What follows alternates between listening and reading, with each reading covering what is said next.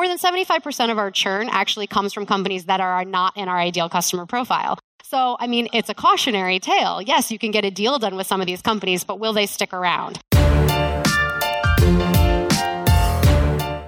You're listening to the Flip My Funnel podcast, a daily podcast dedicated to helping B2B marketing, sales, and customer success professionals become masters of their craft.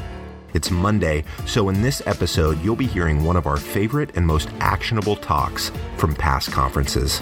Here we go.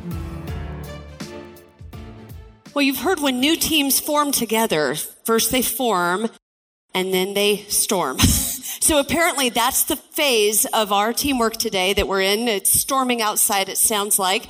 Um, but we're inside, safe and warm, and learning all about ABM from practitioners in the field. So with that, please welcome Ellie Woulfe. Hi, everybody. I'm Elle Woulfe. I'm the VP of Marketing at PathFactory. We're a Toronto based marketing technology company. We used to be called Lookbook HQ, in case you are not knowing who we are.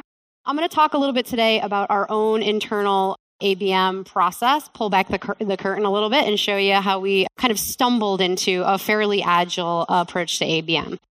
So I'll start first with sort of the why part. Why did we embark on this ABM process? And it really had to do with bad funnel conversion. I mean, we were running a pretty traditional MQL based funnel, really wide top of funnel demand strategy. We were patting ourselves on the back because we get lots of people in the funnel. We're pretty good at converting them and, and getting them to take a meeting. And then down the funnel, not so much. A lot of people fall out. It has a bit to do with our price points a little on the high side. We also have, you know, a platform that requires a bit of change. And so, you know, people are really interested in this. And then when they actually start to see what, what it takes to do it, they're not as interested. And so, you know, we have one stream of people who go right through, and then we have a bunch that sort of fall out the side. So we kind of got hip to the idea that we needed to be a little bit more focused in terms of how we targeted and, and how we segmented the universe.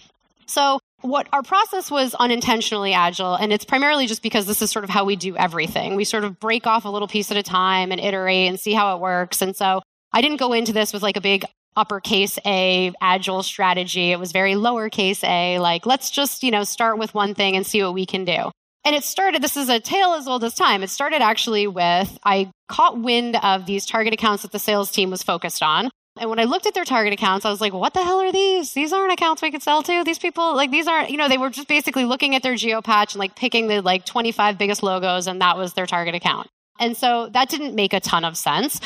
And the target account strategy at that point was a bit optional. They each had a set of target accounts, but there wasn't like a lot of focus on them.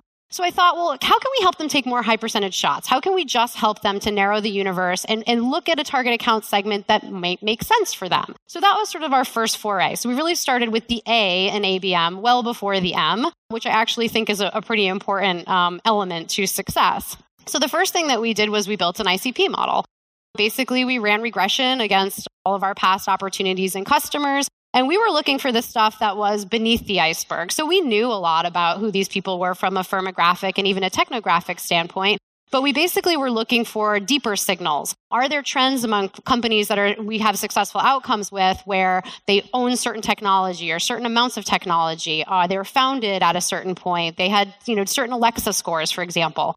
So we built this ICP model and it yielded a couple of thousand accounts which is a lot of accounts. And so that was sort of the first thing. Like, let's just sort of know who is in the wheelhouse for potentially being able to purchase our, our solution. The next thing that we did was what I will refer to as ABM Lite. So we basically took this cohort of accounts, a couple thousand accounts, and we just made sure we were marketing to them. We weren't doing anything really customized in terms of messages or plays or anything like that. We took the same kind of campaigns and programs we were already running to the top of the funnel, and we made sure we ran those programs to this cohort of ICP accounts.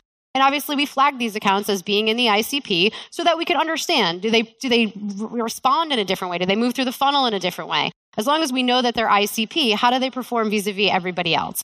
So, again, just kind of some basic marketing. So, we do that for a while and we see pretty good results. I mean, when you're looking at the ICP cohort, sure, I mean, they respond and show up in the funnel at a higher rate, but they also convert at a better rate. So we saw better conversion from, you know, by the time they reached MQL status to actually becoming a meeting. We're still running a traditional, you know, horizontal demand funnel at this point. But the more interesting thing is that when we started to like look at the long tail on it, the, uh, the ACV we could drive with an ICP company was much, much higher. If they were in our ideal customer profile, they were willing to spend more money.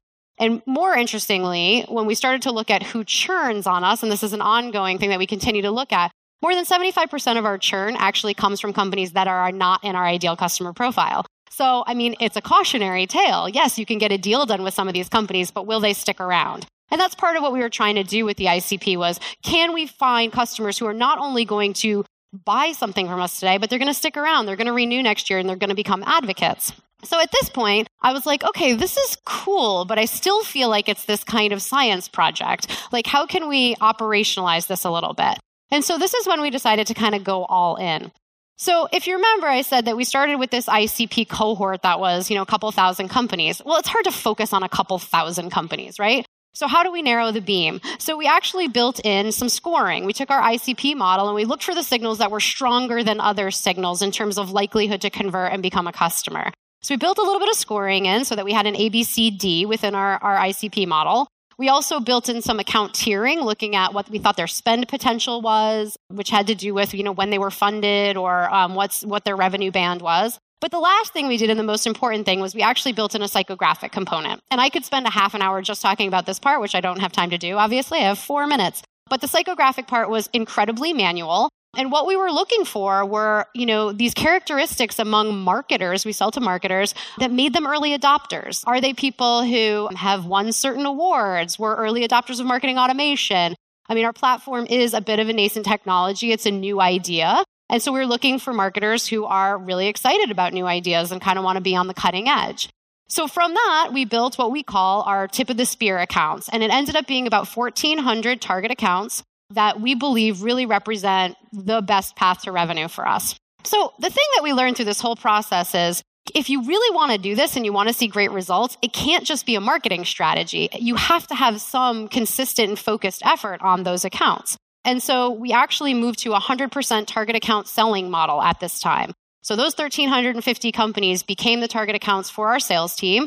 And we ran very, very focused outbound campaigns through I, the BDRs report into marketing. And so it was a bit of an outbound effort. We also still run a traditional inbound funnel for non target accounts, and they go through this MQL process and we round robin those. But from a focus and an outbound perspective, we are focused on this 1,350 accounts. So at this point, we did like what I'll call uppercase ABM, real ABM, where we actually broke our accounts into a bunch of buckets and we sort of looked for different things that we thought would resonate. Do they run a free trial? Are they really heavy on ABM tech? Do they have really sophisticated analytics?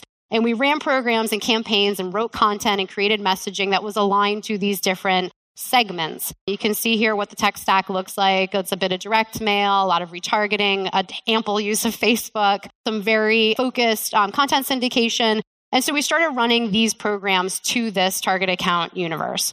We also got very comfortable with anonymity and basically ungated everything. So we've said these 1,350 accounts are so important to us. We don't care if they fill out a form. We want them to become educated on what we do and get excited. And so we just open the floodgates, and the, the goal and the hope is that they will convert elsewhere or later when a BDR reaches out to them.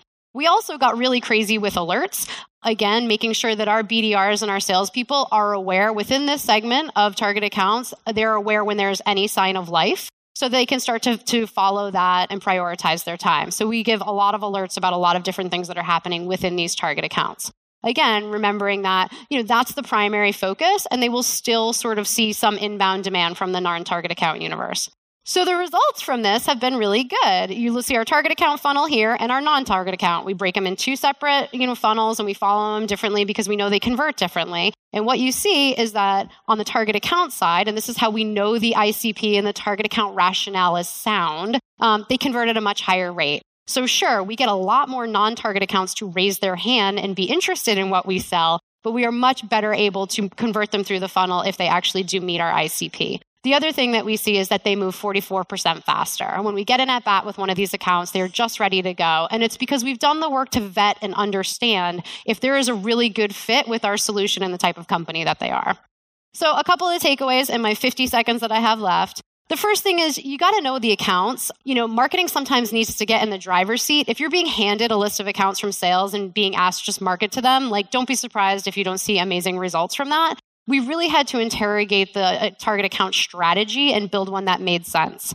Like Kate said in her presentation, start small, bite off one thing, see how it works, go to the next. You don't need to do everything at once. And then I think the last thing is, you know, once you hit a goal, that's not it. It's like, it's, you have to constantly set a new goal. Like, what's the next thing we're going to do? And try to iterate that way. And I think the one thing that everybody can do, if you don't already know this, is understand what your target accounts look like today and how they move through the funnel and what the dynamics of the, that account universe is so you have a starting point. That's all I got. Thank you.